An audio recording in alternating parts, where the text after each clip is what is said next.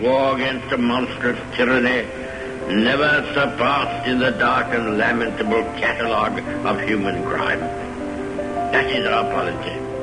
I regard myself as a soldier, though a soldier of peace. It's one small step for man, one giant leap for mankind. It is complete independence that we want. Du jetzt Stimme ab. Wenn ja, dann tritt für mich ein, so wie ich für dich eingetreten bin. I would say to the House, as I said to those who joined the government, I have nothing to offer but blood, toil, tears, and sweat.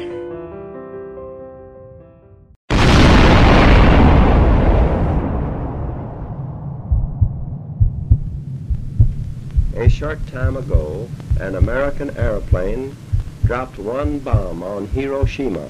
That bomb has more power than 20,000 tons of TNT. Three, Ma hajnalban a szovjet csapatok támadást indítottak külvárosunk ellen, two, Mr. Gorbachev, tear down this wall.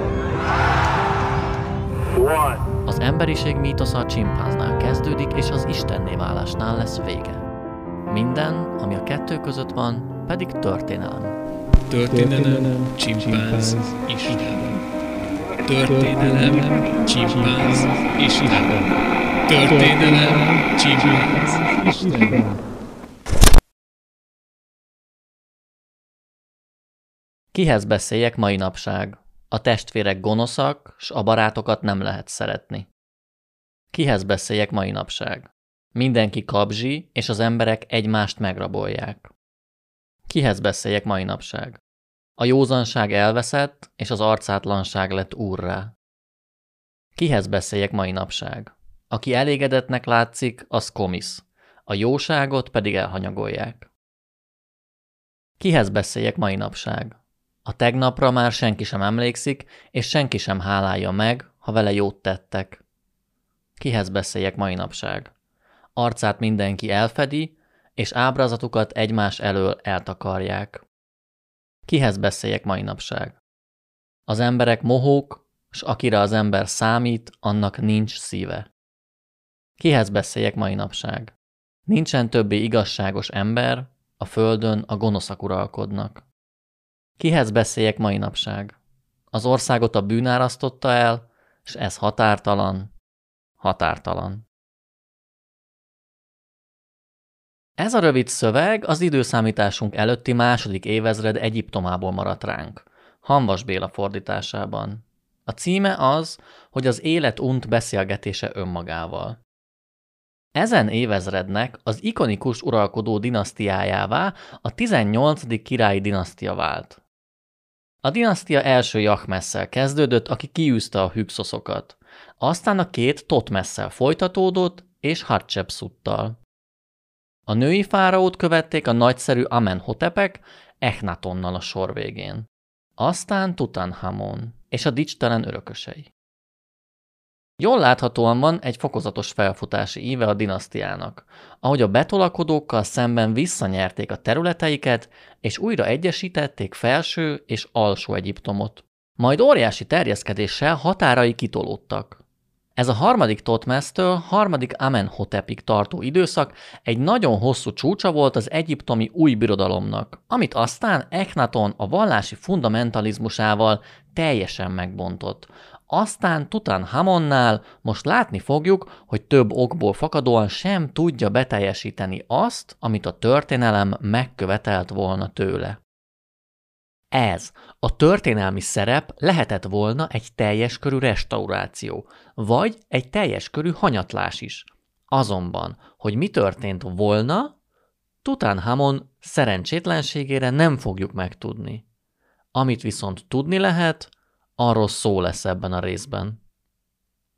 Az imént ismertetett az Életunt beszélgetése önmagával című bevezető szövegből átérződik a második átmeneti korszak pessimista emlékezete, és a 18. dinasztia virágkorának elmúlása is.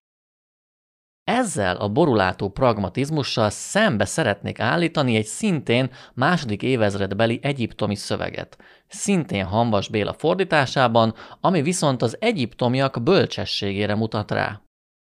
Így szólnak a bölcs paraszt intelmei. Az igazság halhatatlan. Azt, aki megtalálta, a sírba is elkíséri. Az ember olyan, mint a mérleg, és az ember nyelve a mérleg nyelve. Ha szádat hazugság hagyta el, ez a hazugság eltéved, és nem fog átkelni a folyón. Aki a hazugsággal egy csónakba ül, az a túlsó partot nem éri el. Ne védj fel állarcot olyannal szemben, aki rád akar nézni. Ne taszítsd el azt, aki segítségedet kéri. A rest nem tudja, mi a tegnap. Aki az igazságra süket, nem talál barátot. A kabzsi nem ér meg egyetlen boldog napot. Ezeket a bölcsességeket végigolvasva az ember elgondolkodhat, hogy vajon az emberi bölcsesség állandó-e. Ezt az ókori egyiptomi bölcsességet mondhatta volna egy középkori keresztény szerzetes is, vagy egy nagyra becsült kortárs író is. A szent könyvek és a legnagyobb irodalmi alkotások bölcsességei úgy gondolom kortalanok, és tartalmuk alapján megállapíthatatlan, hogy milyen korban vagy mely földrajzi területen íródott. Lehet, hogy a Hükszoszok uralma idején lett lejegyezve a Nílus deltáján egy írás tudó által a paraszti bölcsesség, de meg lehet, hogy harmadik Amenhotep király udvarában örökítették meg ezeket a szavakat. Tutanhamon talán minden idők leghíresebb fáraója. Ami érdekes módon nem a tetteinek tudható be, hanem sokkal inkább annak a nagyszerű régészeti felfedezésnek, mikor is megtalálták Tutanhamon sírhelyét. Ez az egyetlen intakt fáraó sír, amit megtaláltak eddig, annak ellenére, hogy ezt a sírt is többször kirabolták a temetés után. Tutanhamon maszkja pedig minden bizonyal az ókori civilizáció legcsodásabb műtárgya, ha csupán esztetikai értelemben nézzük. Nagyon sok fontos tárgyat találtak a királysírban, úgy gondolom lesz itt szó még ennél érdekesebb tárgyakról is. Időszámításunk előtt 1343-ban járunk. A Tutanhamon néven ismert fáraó születési neve eredetileg úgy hangzott, hogy Tut Ankh Aton. Ez annyit jelentett, hogy Aton élőképe, vagyis a megszületése utáni névválasztásnál szülei, Echnaton és lánytestvére az Echnatoni ideológia szerint Aton isten előtt tisztelektek. Haton apja halála után került az egyiptomi trónra, körülbelül 9-10 évesen.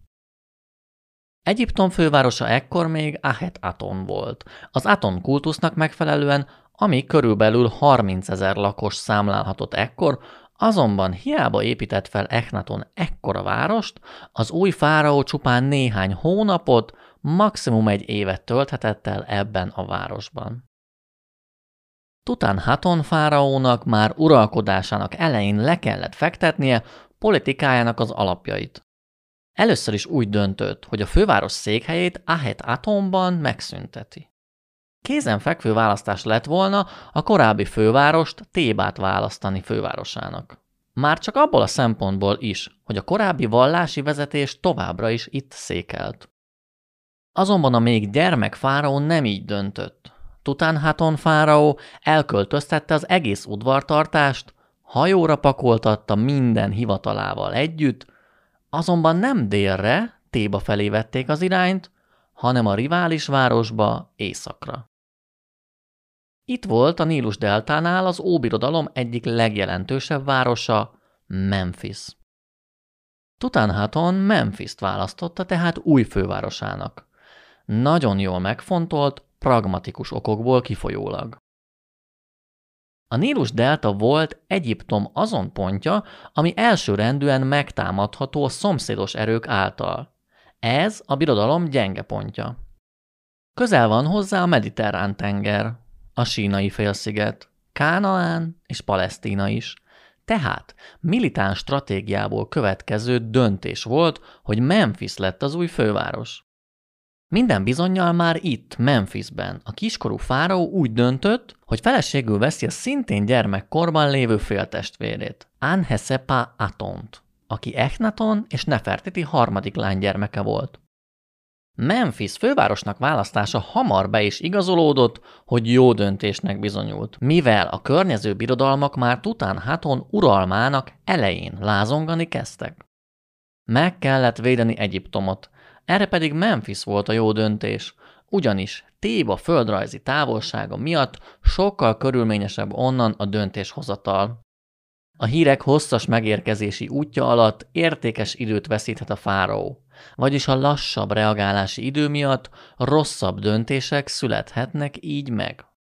Tutánhaton tehát geopolitikai okok mentén választotta Memphis-t székhelyül.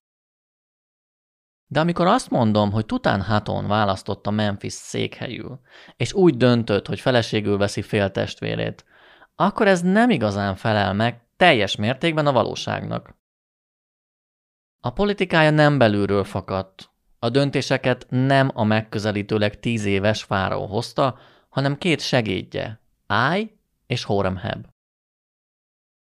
Minden bizonyal Tutánhaton, mint fiatal uralkodó még nem bírt valós hatalommal, hanem sokkal inkább szimbolikus és reprezentatív volt az ő jelentősége. Az őt körbevevő magas tisztséget betöltő hivatalnokok és az udvar vagyonos emberei hozták meg a döntéseket. A fáraói establishment, ha egy vicces anakronizmussal akarom kifejezni. Ebben a fáraó establishmentjében volt két régi bútordarab, akik a rendszer két legfontosabb figurái voltak, Áj és Horemheb. Áj már Echnatonnál is a fáraói udvartartás része volt. Néhány szó esett róla az előző részben. Ő volt az, aki már az elejétől fogva támogatta Echnaton reformjait. A fáraó által deklarált naphimnusz pedig Áj nem használt sírjának a falára vésve maradt ránk. És azt is el lehet árulni róla, hogy később fáraó lett belőle. Áj az egyik legnagyobb udvari tisztviselő volt, emellett pedig a királyi család egyik legidősebb tagja, aki ugye a korábbi királyné Tie testvére volt. Prominens alakja volt a királyi udvarnak, aki Haton alatt előlépett a ranglétrán, és az Isten apja címet viselte. Vallási funkcionárius volt a politikai mellett, és ő volt a fiatal fáraó nevelője. Ő instruálta, tanította, mondhatni, hogy irányította Tutánhatont, és minden mellett az egyiptomi elit katonai erő, vagyis a harci szekerek parancsnoka volt. Tehát azt lehet mondani, hogy a királyi család aggastyánja volt, és sokrétű hatalom összpontosult a kezében. A másik fontos szereplő Tutánhaton udvarában Horemheb volt. Horemheb nem mondhat magáinak semmilyen nemesi felmenőket, ő közemberként született, akiből később katona lett. Folyamatosan lépkedett a hadsereg ranglétráján, és egyszer csak odáig jutott, hogy már ő vezette az egész egyiptomi hadsereg gyalogságát. Rengeteg titulust halmozott fel az évek alatt magának. Hivatalos titulusai szerint ő volt a felügyelők felügyelője a két föld hadseregében. Ő volt a generálisok generálisa, vagyis a fő hadivezető. De emellett Horemheb volt az, aki mindenhol a király helyébe lép, a legyező tartó a király jobbján, a két föld urának generálisa, minden helyen a király kedvence, a legfelsőbb generális, minden isteni hivatalok felügyelője, a király minden dolgának felügyelője, a király hírnöke, az, aki urát kíséri a csatatéren, mikor az lesújt a keletiekre, és így tovább, és így tovább. Rengeteg projektben vett részt, sok pozíciót foglalt, és mindenhová be volt ágyazva. A korábbi fővárost, Ahet Atont Horemheb javaslatára hagyta el a királyi udvar, ugyanis később a koronázási feliratán meg lett örökítve, hogy amikor kitört a zűrzavar a palotában, ő mondta, hogy el kell hagyni a várost. Befolyása folyamatosan csak nőtt a pályája kezdetétől. Tutanhaton fáraó idejére pedig ő vált a kormányzás első emberévé, mivel a kiskorú fáraó régensének nevezte ki. Horemheb régensi pozíciója tehát azt is jelentette, hogy a fáraót ő követheti a trónon, amennyiben a fáraó gyermektelenül hal meg. Elképesztő, amit mondani fogok most. Előbb már finoman utaltam rá, hogy mi szerepelt a koronázási feliratán, vagyis Horemheb közemberi származása ellenére szintén volt Egyiptom fáraója. De ez még nem minden. Ugyan régens volt Tutánhaton alatt, aki fiatalon halt meg gyermekörökös nélkül, de nem őt követte Horemheb a trónon. Ki jött akkor Tutánhaton után? Elképesztő trónokharca folyt a 18. egyiptomi dinasztia végén, ami nagyban hozzá is járult a dinasztia kihalásához, erről később lesz is szó. A fiatal Tutanhaton fáraó uralkodására azt lehet mondani, hogy Áj és Horemheb voltak, akik bábmesterként valójában mozgatták a szálakat. Ezen a ponton nehéz nem a trónok harcára gondolni, ahol az egész történetet végig kíséri két nagyon hasonló figura, akik mindig a királyi trón körül sündörögnek és tanácsokat osztogatnak az éppen aktuális királynak. Emellett pedig a saját kapcsolati hálózatukat építgetik. Természetesen a két hasonló figura alatt Kisújra és Lord Verisre gondolok, akik sokban hasonlítanak a történelmi Ájra és Horemhebre. Tehát innentől fogva, ha azt mondom, hogy Tutánhaton valamit csinált, vagy a fáraó döntést hozott valamilyen kérdésben, akkor nyugodtan oda lehet képzelni emögé Ájt és Horemhevet. Vagy aki fantáziáját ez jobban megmozgatja, az képzelje el a történelem kisújját és Lord Verisét. Uralkodásának a második évében a 10-11 éves Tutanhaton radikális politikai és vallási fordulatra szánja el magát. Azután, hogy régense és hadvezére Horemheb ajánlására elhagyta a vallási fundamentalista fővárost és egy stratégiai pontra, Memphisre helyezte át a fővárost, még a teljes identitását is megváltoztatta. Eddigi nevét Tut Ankh Atemről Tut Ankh Amonra változtatta meg, vagyis az Isten nevét kicserélte benne. Ami eddig azt jelentette, Aton élőképe, az mostantól Amon élőképe lett. Felesége szintén nevet változtat, Anhesempa Atonról Anhesen Amonra. Ezzel a királyi udvar határozottan deklarálta Echnaton fáraó korábbi politikájának kategórikus elutasítását, és erősen szembe ezzel. Ettől fogva a fáraó a mindenki által ismert Tutanhamon nevet használta. Tutanhamon tehát Amon istent tisztelte először reprezentatívan, aztán később tevőlegesen is. Elsőként a fáraó a Nílus deltából megtette Tébát a vallási központnak, és felvette a déli Heliopolis uralkodója titulust, amivel Amon kultusz központja előtt tiszteleg, vagyis Kárnak előtt. Ezután Tutánhamon kőbevésette az új politikát. Ez a restaurációs stélé. A restaurációs stélét már Memphisben hozták létre, ami azt hivatott kinyilatkozni, hogy Echnaton reformjai után Ámon istent állítják vissza az isteni trónusra. A két és fél méter magas stélén elkészítésekor létrehozója Tutanhamon neve állt. Az utána következő második fáraó azonban kivésette és elbitorolta ezt, de erről majd később lesz szó. Először idéznék röviden a restaurációs sztéléről. Mikor ő felsége trónra lépett, mint király, az istenek és istennők már-már feledésbe mentek. Kápolnáik pusztulóban voltak, és romhalmazokká lettek, benőve növényekkel. Az istenek hátat fordítottak ennek az országnak. Ő felsége emlékeket készített az isteneknek újjáépítette szentélyeiket, mint végtelen időre és örökké valóságra szóló emlékeket. Többet adott, mint amennyi előtte volt, és túlment azon, amit az ősök ideje óta tettek. Ezen a restaurációs télen a fáraó nyíltan szembe ment Eknaton szakrális tanaival. Mondhatni azt is, hogy ez igazából nagyon hasonló kinyilatkoztatás volt, mint korábban Eknatoné, csak itt más istenek vannak a piedesztára helyezve. Aztán a vallási szándékai ismertetése után a fáraó összekapcsolta mindezt politikájával is. A fáraó ugyanis céljául tűzte ki a templomok visszaállításán kívül azt is, hogy azokat a privilégiumokat is visszaállítja, amiket korábban Echnaton elvett.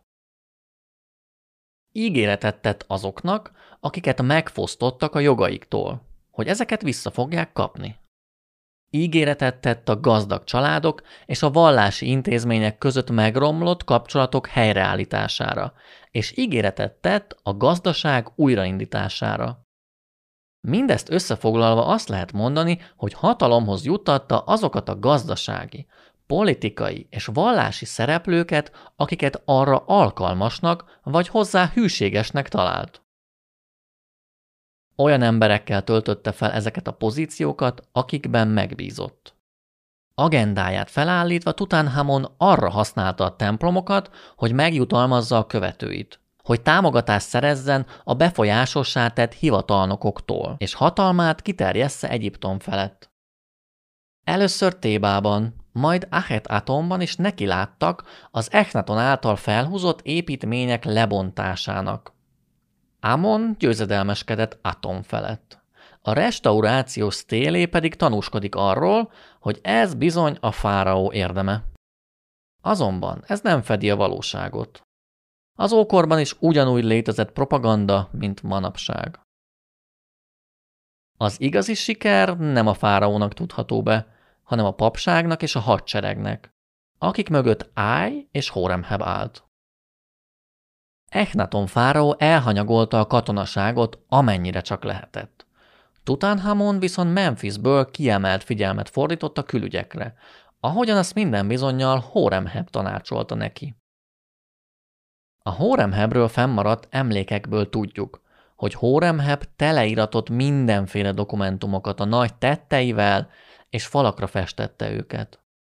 Ezekből ismerhetjük élete tetteit saját propagandisztikus látásmódján keresztül. A falakon Hóremheb alakja egy kivételesen jó ízléssel öltözködő, előkelő főméltóságként jelenik meg, aki fenséges megjelenése mellett már grandióz termetével is mindenki fölé tornyosul. Az iratok lejegyezték, hogy nevét mindenki ismerte a Hettita birodalomban. Innen tudhatjuk, hogy amikor közel férkőzött a hatalomhoz, már is elrendelte a harcot az egyre erősödő hettitákkal szemben.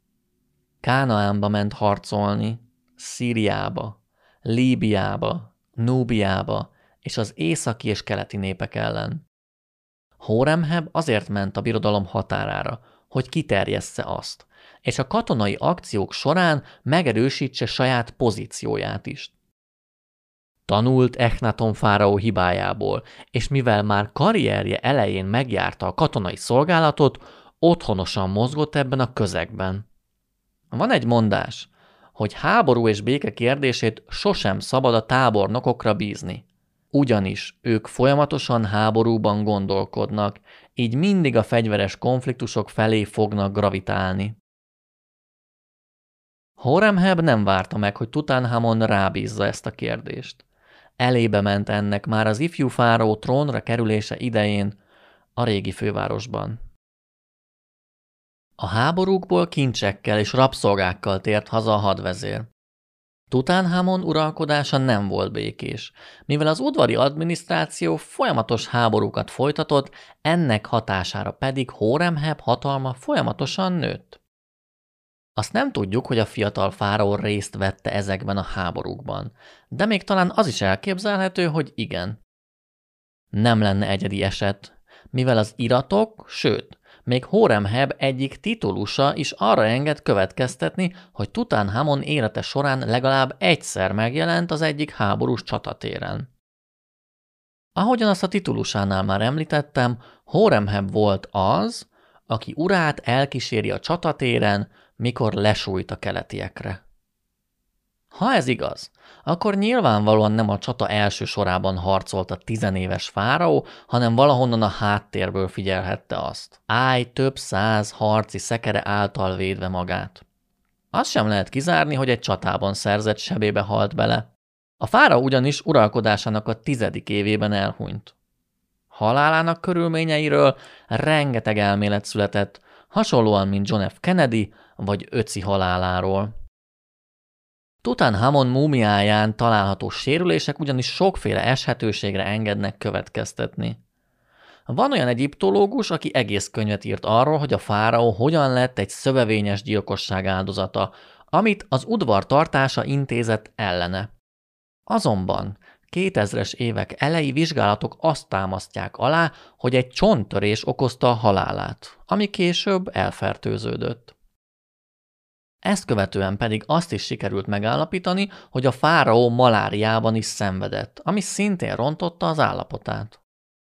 Amit ezen felül tudhatunk, hogy körülbelül 19 évesen halt meg a fáraó, és 170 cm magas lehetett. Halálát megelőzően nem élt teljesen egészséges életet. Tutankhamon magában hordozta az őt megelőző nemzedékek rendellenességeit, ami könnyen fakadhatott a családon belüli házassági szokásokból. Sírhelyén rengeteg olyan gyógykészítményt találtak, amelyek a malária tüneteit voltak hivatottak enyhíteni. Továbbá temérdek sétapálcát is találtak, sőt, a fáraó művészi ábrázolásain is látható, hogy sok esetben botra volt kénytelen támaszkodni. Vadászat közben pedig sokszor leülni kényszerült. DNS vizsgálatok megerősítik, hogy Tutankhamonnak járási nehézségeit dongaláb okozta, ami annyit tesz, hogy az egyik lábfeje befelé volt fordulva. Ezért kellett bottal járnia. Mindezek mellett pedig még farkas toroktól is szenvedett. A fáraó tagadhatatlanul testén viselte a 18. egyiptomi dinasztia meghatározó esztétikai jegyeit. Metszőfogai nagyobbak voltak az átlagosnál, és kifelé álltak kicsit. Továbbá koponyája enyhén megnyújtott volt. Nem úgy mesterségesen volt a koponyája megnyújtva, mint később a hunoknak, akik ezt valószínűleg elrettentésből csinálták. Tutankhamonnak ez a genetikájából adódott. Ez a nyújtott koponya a kor művészeti sajátossága is volt az ábrázolásokon. Mondhatni, hogy egy családi jellegzetesség művészi kihangsúlyozása. Az egyiptomi királyi családnak ezt a kissé nyújtott koponyájának a művészi felnagyítását még egy budapesti szobron is megfigyelhetjük. Tutankhamon apjától, Echnatontól örökölte ezt a fejformát. Ha valaki Budán elmegy a Gellért hegy oldalában található filozófusok kertjébe, akkor a saját szemével láthatja Echnaton fáraó fejformájának ezt a szoborba öntött ábrázolását. Tutankhamon számtalan egészségügyi rendellenesség hátráltatta életében. Halálával kapcsolatban pedig nem lehetünk biztosak abban, mi is történt pontosan. De a legvalószínűbb szenárió, amit kísérletekkel egy BBC dokumentumfilm felállított, az a következő. Időszámításunk előtt 1334-ben történt az eset. Tutankhamon fáraó 19 éves volt, amikor minden bizonyal a királyi udvar tagjaival vadászatra indult, de az is elképzelhető, hogy felkelők elleni expedíciót folytatott. A fáraó egy harci szekérről csatázott, vagy vadászott, ami egy bizonyos ponton felborulhatott, Tutankhamon pedig leesett róla. Megüthette egy kővel a bal lábát és a bal térdét vagy egy ellenséges fegyverrel ejtettek hasonló sebet rajta. Azonban az is elképzelhető, hogy egy állat támadta meg. Ha pedig így történt, akkor akár ez egy oroszlán is lehetett. Minden esetre valami megsebesítette, vagy baleset, vagy támadás. Azonban csupán megsebesítésről beszélhetünk, amit követően a király segédei azonnal biztonságba helyezték, mivel más sérülés nem látható a testén. A király segédei tehát jó munkát végeztek, mivel bármi okozta ezt a veszélyhelyzetet, ez nem tarthatott sokáig. Ez a veszélyforrás nem tudta a fárót megtámadni más pontjain. Ha egy küzdelem lett volna valamilyen ellenséggel, akkor alig ha élte volna túl a fáraó. Így valószínűbb, hogy baleset lehetett. A lábsérülés súlyos volt. A seb vérzett. Ezáltal gyorsan elfertőződhetett. Nem sokkal a sérülés után palotájában a fáraót biztonságba helyezték, de minden bizonyal hamar belázasodott. A teste így vette fel a harcot a fertőzéssel szemben. Viszont a fáraónak nem volt túl erős az immunrendszere. Lehet, hogy a korábbi malária okozta ezt, lehet, hogy az örökletesen rossz génállománya. A lényeg, hogy a láz elhatalmasodott rajta, és néhány óra után valószínűleg meghalt. A vérveszteség, a fertőzés, a magas láz, a gyenge immunrendszere végzett Tutanhamonnal. A fáraó tehát meghalt. Halálának ez a kimenetele pedig csupán egy lehetséges kimenetele a történelemnek. Lehet, hogy a sérülést üszkösödés követte. És nem néhány órán át szenvedett a fáraó, hanem napokon keresztül. Ezt nem tudhatjuk. A tudomány egyelőre nem támasztja ezeket meggyőzően alá, talán majd később meg fogja ezt tenni. De lehet, hogy örökre rejtély marad. Ha megnézzük Tutankhamon elődeit és testvérét, azt láthatjuk, hogy a negyedik Totmesz utáni uralkodók meglehetősen gyenge fizikai állapotúak voltak, és sokuk korán meg is halt. Tutankhamon bal szerencsés halálával a 18. dinasztia férfiágon kihalt. Feleségétől élő gyermekük nem született, csak két koraszülött lány csecsemő, akiknek a bebalzsamozott testét megtalálták Tutankhamon sírjában. A kérdés tehát az, hogy ki került a trónra a dinasztia kihalásával. Ki uralkodott Tutankhamon után Egyiptomon? Még ez sem igazán kérdés, ha figyelmesen követtük Tutankhamon életét. Már csak a sorrend a kérdéses, hogy ki kit követett az egyiptomi trónok harcában. Azonban erről majd csak kicsit később lesz szó. Először maradjunk még Tutankhamonnál, és annál, hogy mi is történt vele a halála után. A több száz ókori fáraó közül ugyanis ő az egyetlen, aki a temetésétől fogva teljesen érintetlen állapotában maradt ránk. A sírja intakt volt, azonban a múmia maga meglehetősen rossz állapotban lett felfedezve, aminek két oka is van.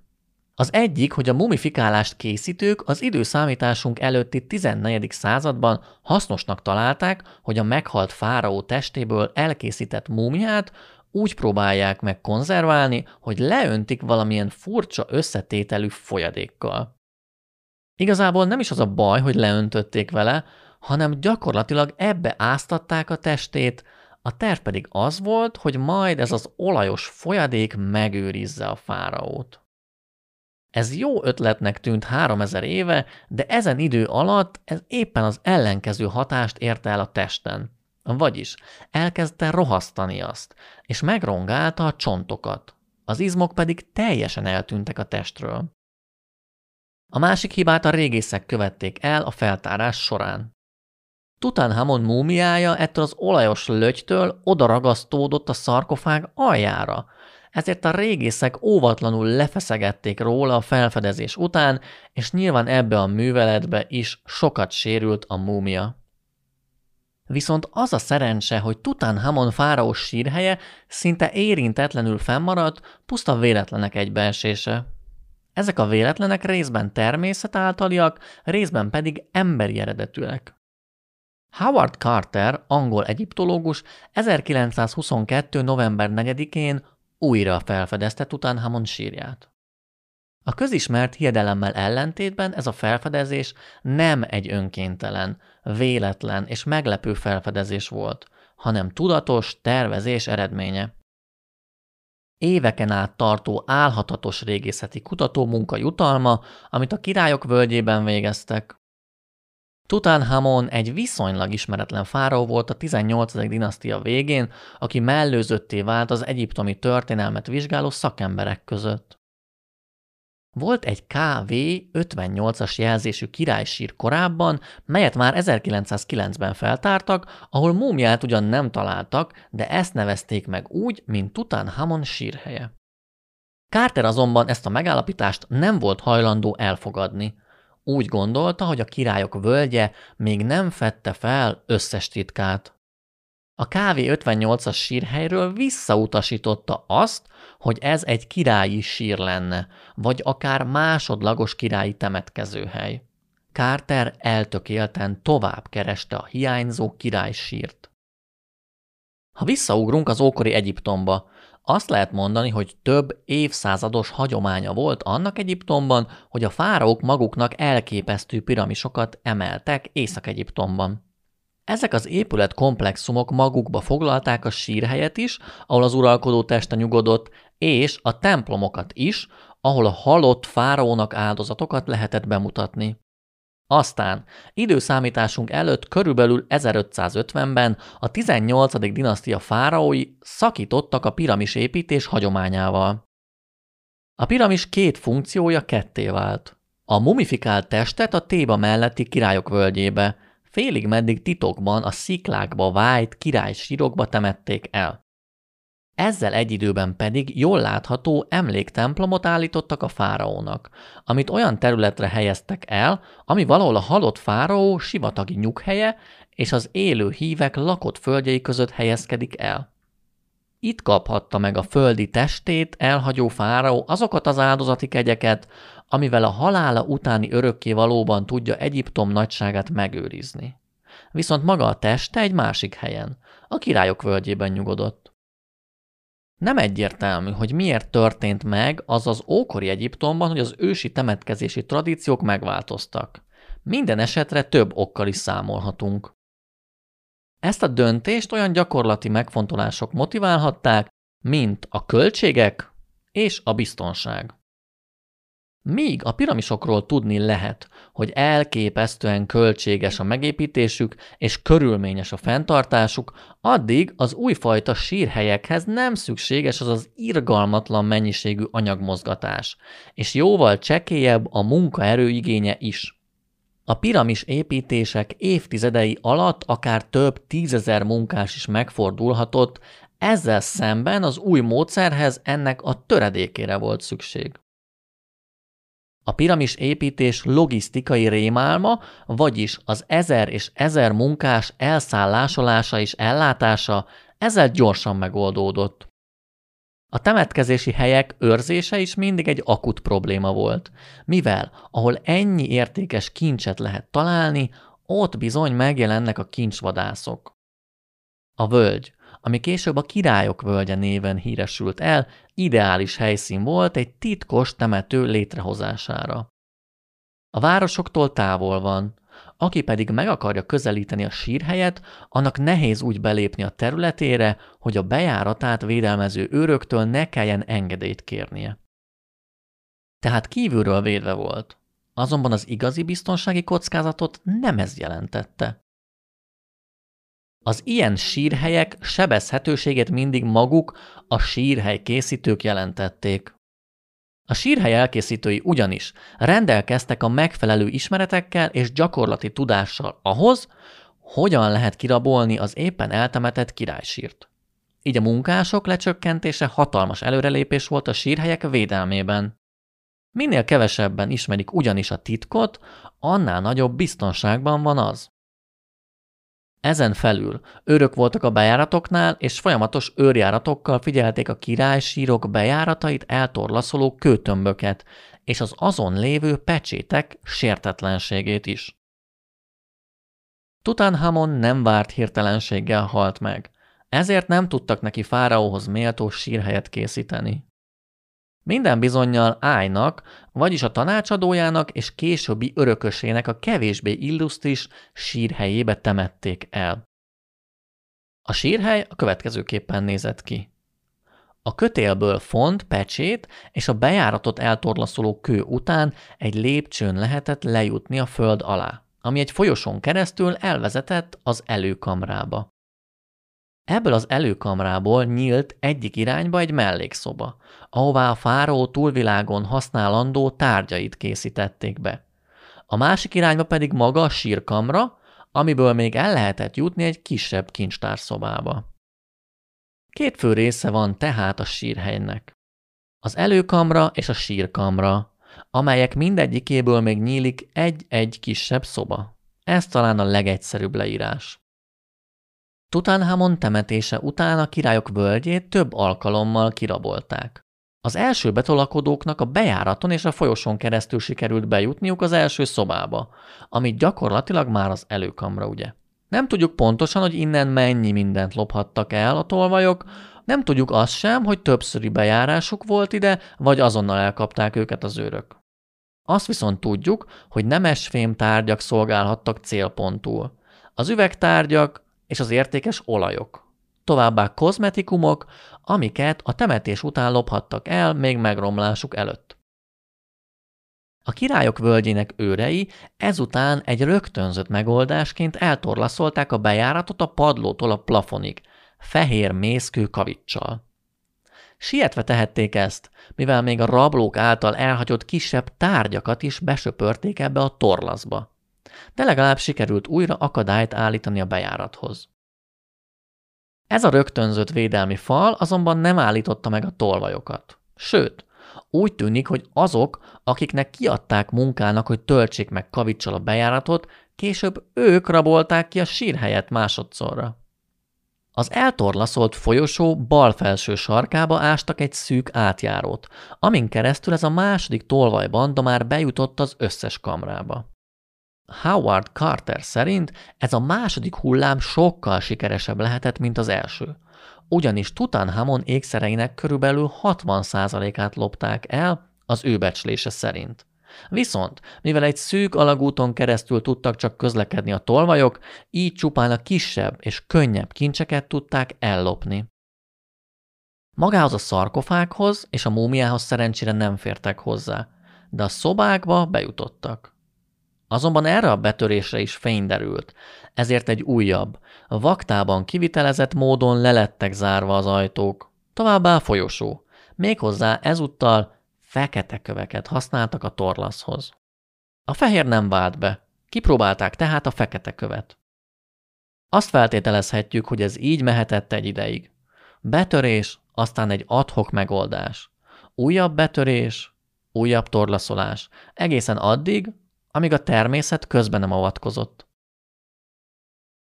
A királyok völgyéről földrajzi értelemben azt lehet mondani, hogy ez egy ősi folyómeder. Ez a folyómeder többnyire száraz talajú, minimális esőzésekkel, viszont esetenként hatalmas zivataros viharok tarkítják az időjárást, melyek csupán néhány órás lefolyásúak, viszont ezek a maguk hirtelenségével pusztító áradásokat tudnak okozni. Nemrégi kutatás bizonyítja, hogy a 18. egyiptomi dinasztia végén egy mindent elsöprő áradás történt a völgyben. Ez az áradás egy vastag üledékes lerakódással elszigetelte Tutanhamon sírját a külvilágtól, és lezárta az ókori sírrablók elől. A fáraó lezárt sírhelyét hamar elfelejtették.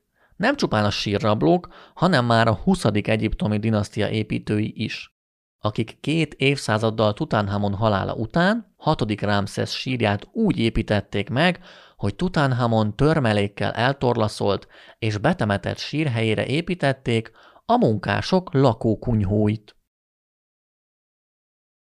Ahogy az évszázadok alatt Egyiptom fáraóinak dinasztikus kora leáldozott, a hivatalos pogányvallás keresztényre változott, majd keresztényről iszlámra. Ez alatt pedig a királyok völgyének sírhelyei állami védelem nélkül nyitottak és kiszolgáltatottak voltak. Senki nem tudta már, hány sírhely lehet a völgyben, és pontosan mi ezeknek a helyszínük, mivel a hieroglifák tudása elveszett, így senki nem tudta már a falakon lévő szövegeket lefordítani. A tudás elveszett, ezzel együtt pedig a sírhelyek többsége is elveszett. Néhányból ugyan kápolna lett, néhány házként funkcionált, de volt olyan is, amit újra használtak, mint sírhely. Az, hogy a királyok völgye egykoron a fáraók szakrális temetője volt, eltemetődött a sivatagban. Részben szó szerint a homok alatt, részben pedig a kollektív tudatban. Miután az időszámítás előtt a 13. század körüli áradás lezárta Tutanhamon sírját, egészen időszámításunk után a 18. század elejéig kellett várni, hogy szépen lassan a homok alól és az emberiség közös emlékezetéből elő legyenek ásva Egyiptom fáraói. De hogyan is történt ez? 1707-ben egy jezsuita misszionárius atya, Claude Sicard elutazott egy teljesen lényegtelen egyiptomi kisvárosba, ahol első európaiként ráeszmélt és lejegyezte a város melletti völgy csodáját. Ezt az insignifikáns várost Luxornak hívták, vagyis ez volt az ókori Téba. A völgy pedig a királyok völgye volt. Ezután a század közepén egy angol utazó tiszteletes, egyiptomi utazása során feljegyzett leírása keltette fel a régészek érdeklődését. Ők már elindították a szakma érdeklődését, azonban valódi áttörést ez még nem okozott. Ehhez is, mint a történelem alakításának meg annyi eseményéhez, Bonaparte Napóleon kellett. A század végén Napóleon az egyiptomi kampánya során már a kulturális hódítást is fontosnak tartotta a politikai mellett. Egy egész bizottságot verbuvált közel 200 tudósból, köztük matematikusokkal, kémikusokkal, történészekkel, és még művészek is voltak a bizottságban, akik azt a feladatot kapták, hogy örökítsenek meg mindent, ami szerintük erre méltó lehet. 12 királysírt találtak meg, és felfedezték a Rosetta követ, aminek segítségével sikerült dekódolni a hieroglifákat, és innentől kezdve Egyiptom elveszett történelme újra fel lett fedezve. Ettől a pillanattól fogva az egyiptológia egy megbecsült szakmává vált, amit az akadémiai körök is befogadtak és elismertek. Egyiptológusok, utazók és kincsvadászok érkeztek a királyok völgyébe, akik nem is sejtették, hogy miket fognak találni.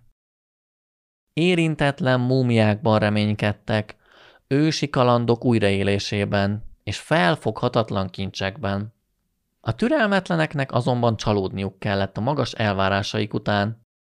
Nem tudhatták, hogy a királyi múmiákat elmozgatták már az évezredek alatt, a kincseket pedig jó részt elhorták. Sokan nem az akadémikus, tudományos érdeklődéssel érkeztek a völgybe, hanem azzal a szándékkal, hogy a feltárt királysírok kincseit majd jó pénzért el lehet adni az egyre növekvő nyugati magángyűjteményekbe. A régészeti feltárások nagy erőkkel folytak. Ezek azonban nehézkesek és körülményesek voltak. Mindaddig, amíg nem került a feltárások közelébe a 19. század elején, egy olasz ex-cirkuszi erősemberből utazó kalandorrá lett férfi. Az ő mérnöki módszerével ugyanis sikerült nyolc fáraó sírt is megtalálni, köztük Áj sírhelyét is. Azonban ezek közül egyik sem volt érintetlen. Némileg csalódást okozva ezzel az akadémikusoknak és a kincskeresőknek egyaránt. Egészen a 19. század végéig kellett várni, hogy igazán lendületet kapjanak a feltárások. Egy közismert sírrabló család egyik tagja megtalálta második Pinegem főpapnő sírhelyének titkos bejáratát, ami kaput nyitott ahhoz, hogy a 18. dinasztia több tagját is megtalálhassák. Ahmest, első Amenhotepet, továbbá első, második és harmadik Totmest is. Szép lassan mindenkit megtaláltak, de Tutanhamont még mindig nem. Tutanhamon volt az, aki a régi tradíciót visszaállította Egyiptomban.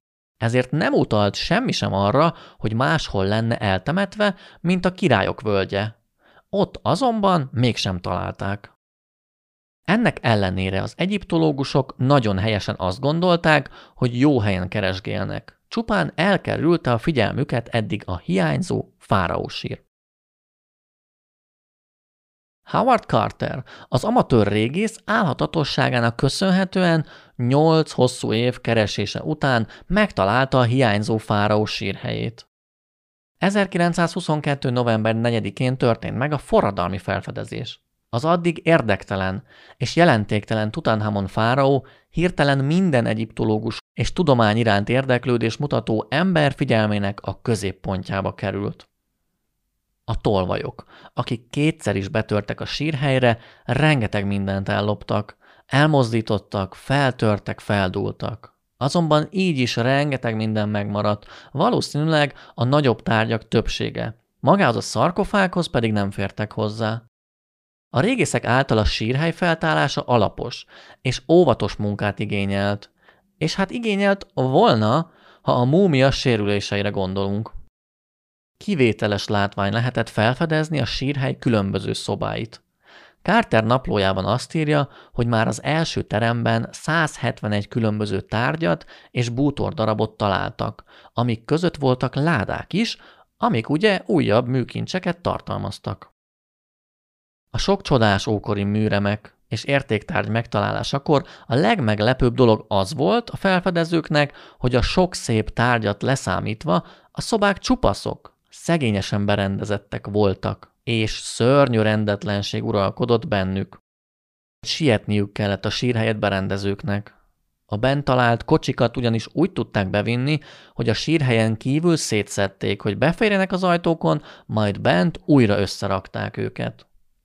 Az aranyozott fakápolnák néhol helytelenül voltak összeállítva. A szarkofág lezárásakor pedig túl nagynak bizonyult a legnagyobb aranyozott fakoporsó, így annak lábrészét le kellett gyalulni. És az ebből keletkezett faforgácsot a munkások egyszerűen csak ott hagyták a fáraó alatt. Azért az elképesztően nagy kontrasztot mutat, hogy milyen színarany kincsekbe burkolva találták meg a fáraót, de a faforgácsot már nem söpörték fel alóla. És három évezreddel később így találtak rá. Annak ellenére azonban, hogy ilyen sietségben kellett a temetkezést elvégezni, az egyiptomi vallási dogmatikának megfelelően történt maga a temetkezés. Valószínű, hogy a sírkamrát, a koporsókat, de lehet, hogy még az aranymaszkot sem Tutanhamonnak szánták eredetileg a készítőik.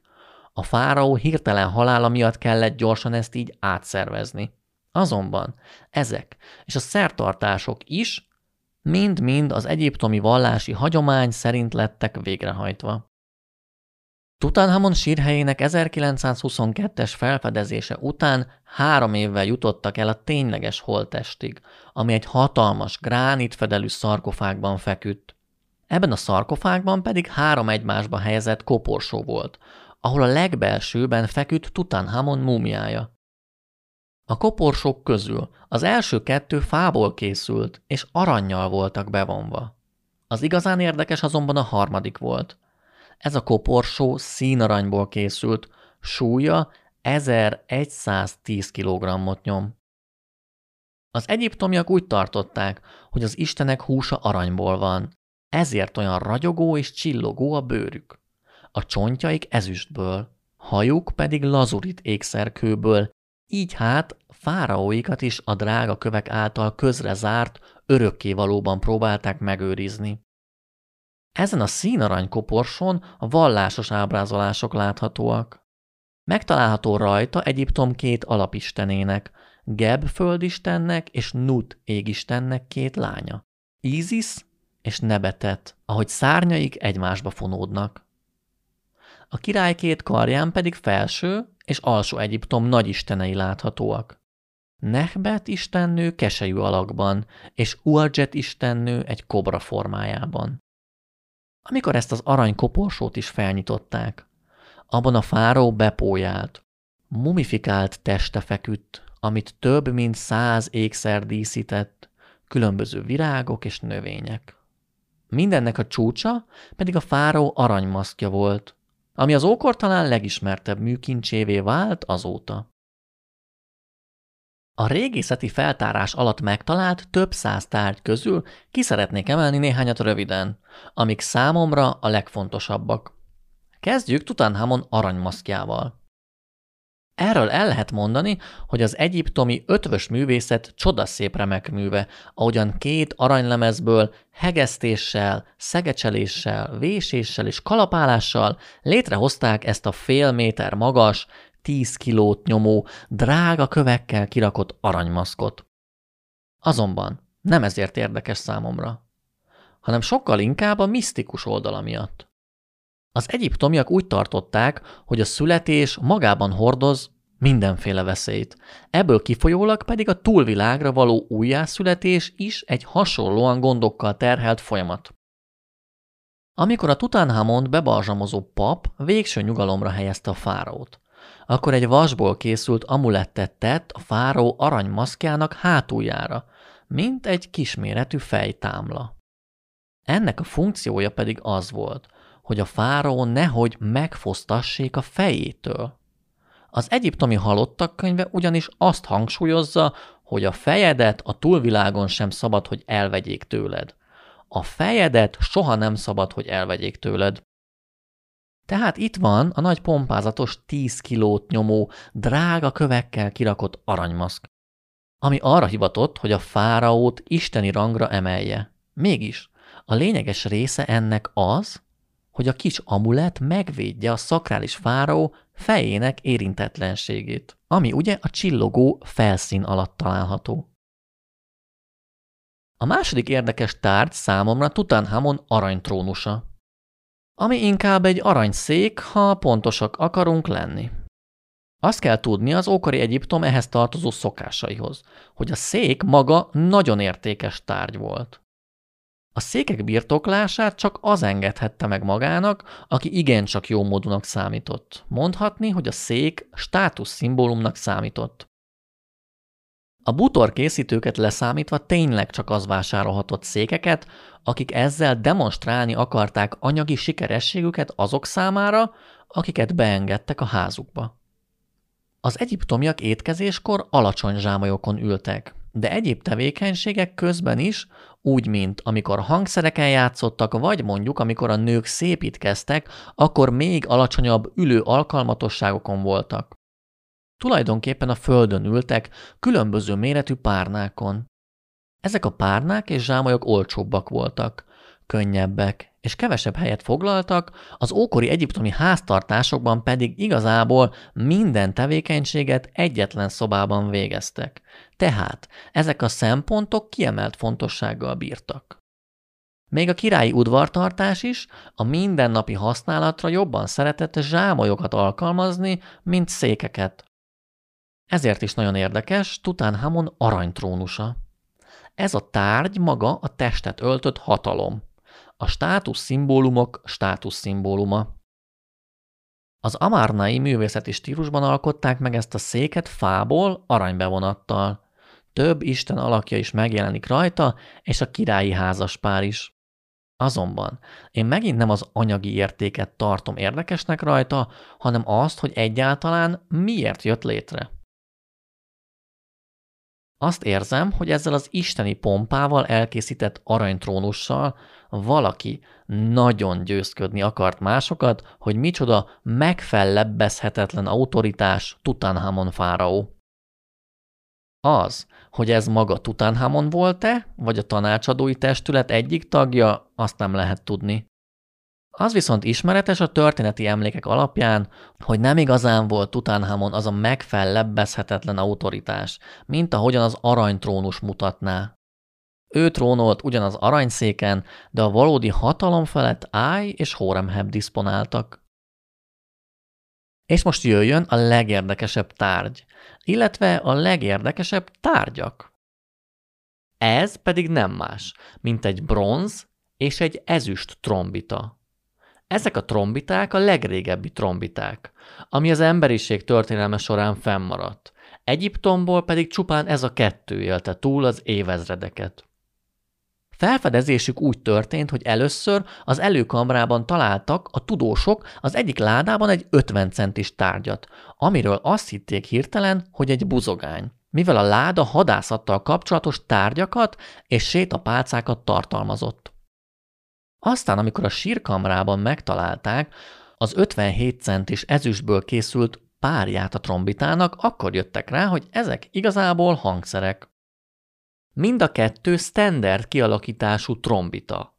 Szép mestermunka, amikre rágravírozták a legfontosabb isteneiket is. Rét, Ptát és Amont. Ezeket a trombitákat az egyiptomi ábrázolásokon is meg lehet találni. Használatukat tekintve pedig a felfedezők nem is tévedtek akkorát, amikor buzogánynak nézték. Non nem harcoltak velük, de fontos katonai szerepük volt a hadviselésben. A trombiták hangjával ugyanis a csatatéren lehetett jelzéseket adni az alakulatoknak, mozgásirányukat kontrollálni, továbbá rohamra vagy visszavonulásra felszólítani őket. A fúvós hangszerek mellett az ókori Egyiptomban megjelentek még az ütős és a húros hangszerek is. A zene a csatatereken kívül természetesen a mindennapi életben is megjelent. Például a vallásos fesztiválokon, vagy a munka ütemét biztosítván a földeken. A hárfa, a lant és a líra inkább az intimebb családi környezetben szólalt meg. A sistrum, ami egy olyan hangszer, amit a rázás hatására szólaltatnak meg, pedig inkább szertartásokon volt használatos, amivel az istenségeket lehetett megidézni. A trombitákat elsősorban katonai és ceremóniális jelleggel használták. Hamon trombitái három hangot voltak képesek kiadni magukból, amik közül a magas és a mély hangokat meglehetősen nehéz volt megszólaltatni, így valószínűbb, hogy a közép hangok játszására használhatták őket. A trombiták hangja a mai nyugati ember fülének eléggé nyersnek hangozhat, de mit várt az ember, ha több mint három ezer éves hangszerek hangját hallja? Önmagában az is elképesztő, ha van erre lehetősége az embernek, már pedig ez esetben van lehetőségünk erre. Ugyanis 1939-ben Howard Carter halála évében a trombitákat az ókor után több ezer éves némaságuk után újra megszólaltatták. A BBC élő adásában a trombitákat a brit hadsereg trombitásának kezébe adták, aki 150 millió hallgató füle hallatára újra megszólaltatta a 3300 évet pihenő hangszereket. Szerencsére erről az 1939-es rádióadásról felvétel is készült. Képzeljük el, hogy Jézus Krisztus születése előtt 1300 évvel Tutanhamon fáraó ugyanezeket a trombitákat hallotta, mint amit most mi fogunk hallani. Régi a felvétel, és a hangszerek pedig még régebbiek, szóval elsőre kicsit furcsának hathat a hangja. Először szólaljon meg az ezüst trombita. trumpets of the Pharaoh Tutankhamun, Lord of the Crowns, King of the South and North, Son of Bread.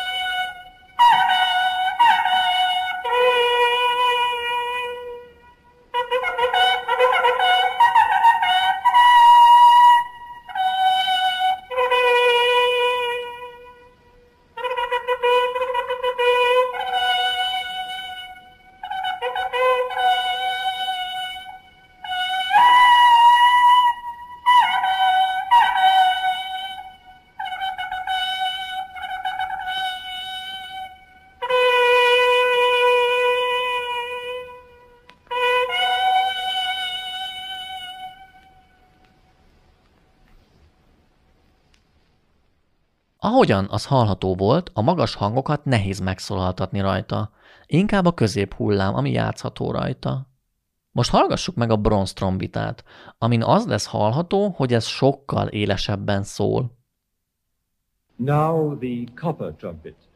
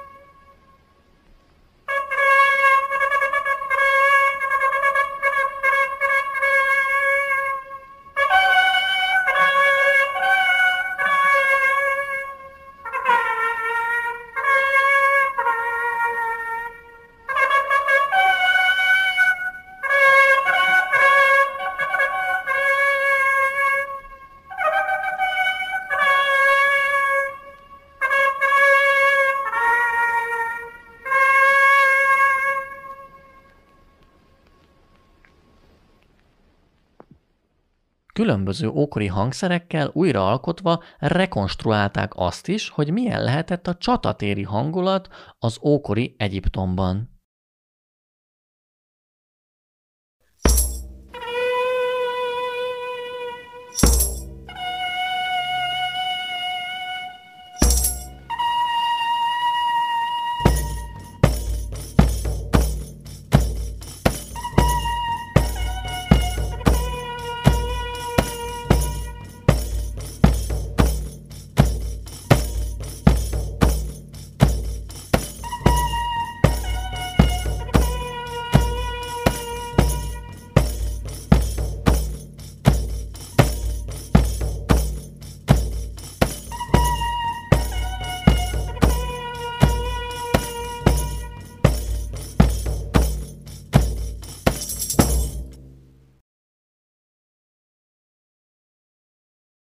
Tutanhamon kincseit ma Kairóban, az Egyiptomi Régiségek Múzeumában őrzik, ahol megtalálható az aranymaszk, az aranytrón és a trombiták is, annak ellenére, hogy az egyik trombitát néhány éve ellopták innen.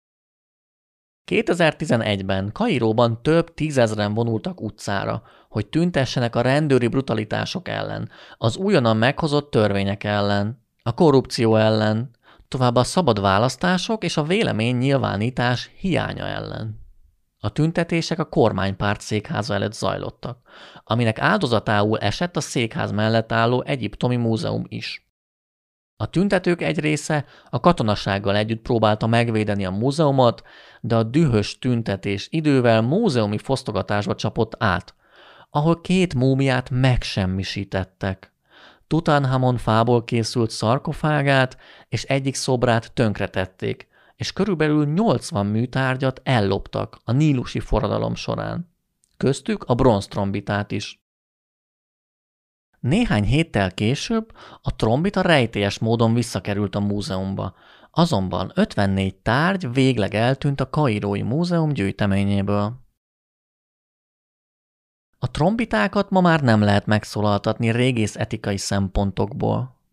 Csábító, hogy ezek az ősi hangszerek hallassák hangjukat, azonban nagyon törékeny, sérülékeny hangszerek ezek. A BBC-s rádió előadás próbáján az ezüst trombita darabokra esett, ami a trombita művésznek akkora stresszt okozott, hogy kórházba kellett szállítani. De szerencsére az előadásra őt is, és a trombitát is sikerült helyreállítani. Az ilyen esetek elkerülése véget ma már nem játszanak ezeken a hangszereken, csupán rekonstruált változatukon az eredeti némán pihen. Ahogyan Tutankhamon eltűnt a történelemből, úgy az őt körbevevő zene is.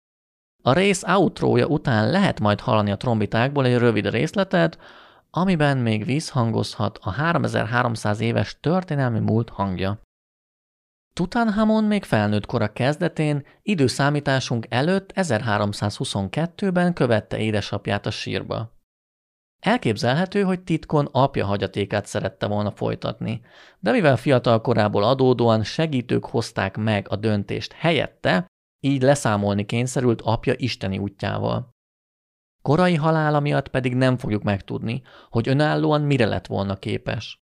Lehet, hogy a hatalom közeli érdekek pont ezt akarták megakadályozni a fiú korai halálával. De lehet, hogy az történt, amire a jelek is utalnak, hogy gyenge fizikai állapotban volt, és természetes halált halt egy baleset után.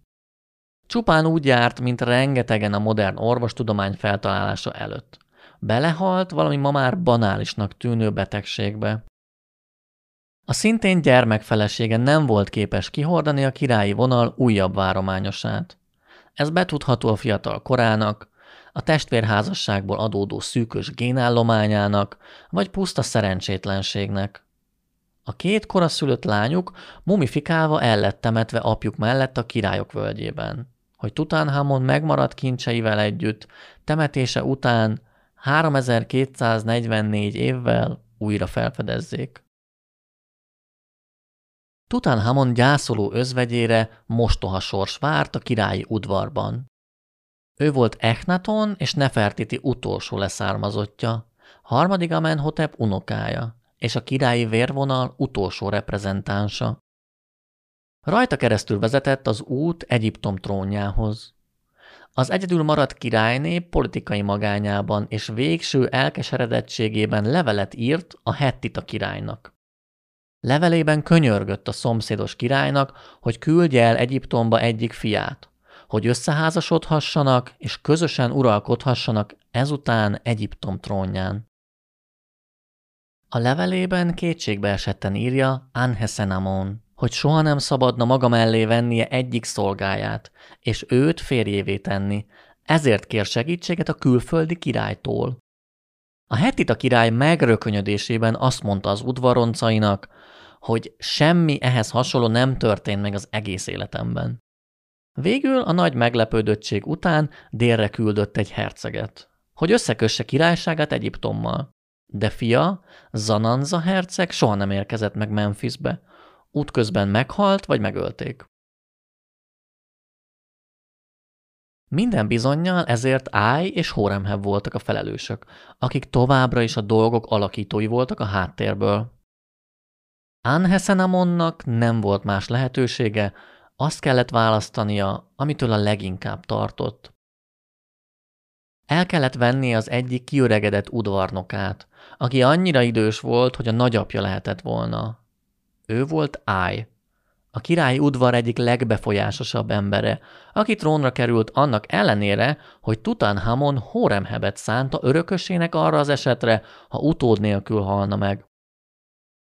Rövid uralkodása a restauráció jegyében zajlott, de mindez anélkül, hogy lerombolta volna Echnaton templomait és műemlékeit. Ájnak nem lehettek különösebb meggyőződései a hatalom birtoklásán kívül, ezért a politikai rombolással is adós maradt. Nem úgy, mint az utódja. Néhány éves fáraósága után Áj és fiatal felesége eltűntek a történelemből. Egyiptom történelmének az egyik legnagyszerűbb dinasztiája, a Totmes, Hatshepsut, Amenhotep, Echnaton, Tutanhamon vérvonal végleg kihalt. Áj halála után Horemheb lépett végre a trónra, aki radikális változásokat hajtott végre. Horemheb Echnaton fáraó reformjainak minden létező nyomát igyekezett eltüntetni, saját magát pedig Echnaton apjától, harmadik Amenhoteptől származottnak tüntette fel. Ennek megfelelően a harmadik Amenhotep után következő négy fáraó minden emlékét igyekezett elpusztítani. Gyakorlatilag a 18. egyiptomi dinasztia negyedét megpróbálta eltörölni. Echnaton fáraót, Nefer Neferuaten fáraót, Tutanhamon fáraót, és természetesen vetélytársát, Áj fáraót. Áj sírját megszentségtelenítette, szarkofágát összetörette, nevét kivésette. Kísérletet tett, hogy a történelemből kiírja a politikai ambícióit nem szolgáló négy őt megelőző fáraót. Felirataikat eltüntette, uralkodásuknak éveit pedig a sajátjához adta hozzá az abüdöszi királylistán. Tutánhamon restaurációs sztéléjét Horemheb volt az, aki elbitorolta, ezért ma az ő neve olvasható rajta. Echnaton fővárosának, Ahet Atonnak a lerombolását Horemheb rendelte el. Általa tért vissza Egyiptom az Echnaton előtti politikához végleg, amiben folytatódtak a karnaki építkezések, a belső rend kiépítésének akarata és a háborús célok. Azonban nem lehet a történelmet ennyire erőszakosan, a vas akarattal átformálni. Utódjának Paramesszut nevezte ki, aki katonatársa és jó barátja volt. Az utókor első Ramszesz néven emlékszik rá, aki a 19. egyiptomi dinasztia alapítójaként maradt fenn. Az ő dinasztiájának tagjai pedig nagy tisztelettel emlékeztek vissza Horemhebre, dinasztiájuk formálójára. A tudósok egybehangzó véleménye szerint a 18. dinasztia kihalása az egyiptomi szellem alkotó képességének végét is jelzi. Azonban azt lehet mondani, hogy második Ramszesz fáraóval még egyszer megcsillant, talán legvakítóbb fényében az egyiptomi alkotószellem. Ozimandiasszal, vagyis második Ramszesz fáraóval fogom lezárni az egyiptomi új birodalmat a következő részben.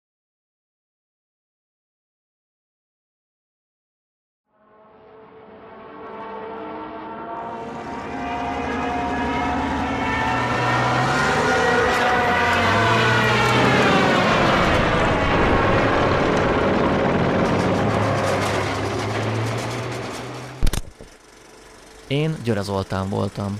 Ez pedig a szubjektív és szakmajatlan történelmi agórám, a történelem csimpánz Isten. We have spent more than $2 billion on the greatest scientific gamble in history, and we have won. Разгромив немецкую, японскую, фашистскую тиранию, Csapataink harcban állnak.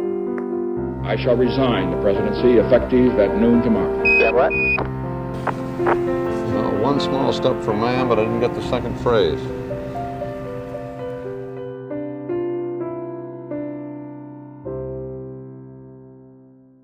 And so, after a silence of over 3,000 years, these two voices out of Egypt's glorious past have gone echoing across the world.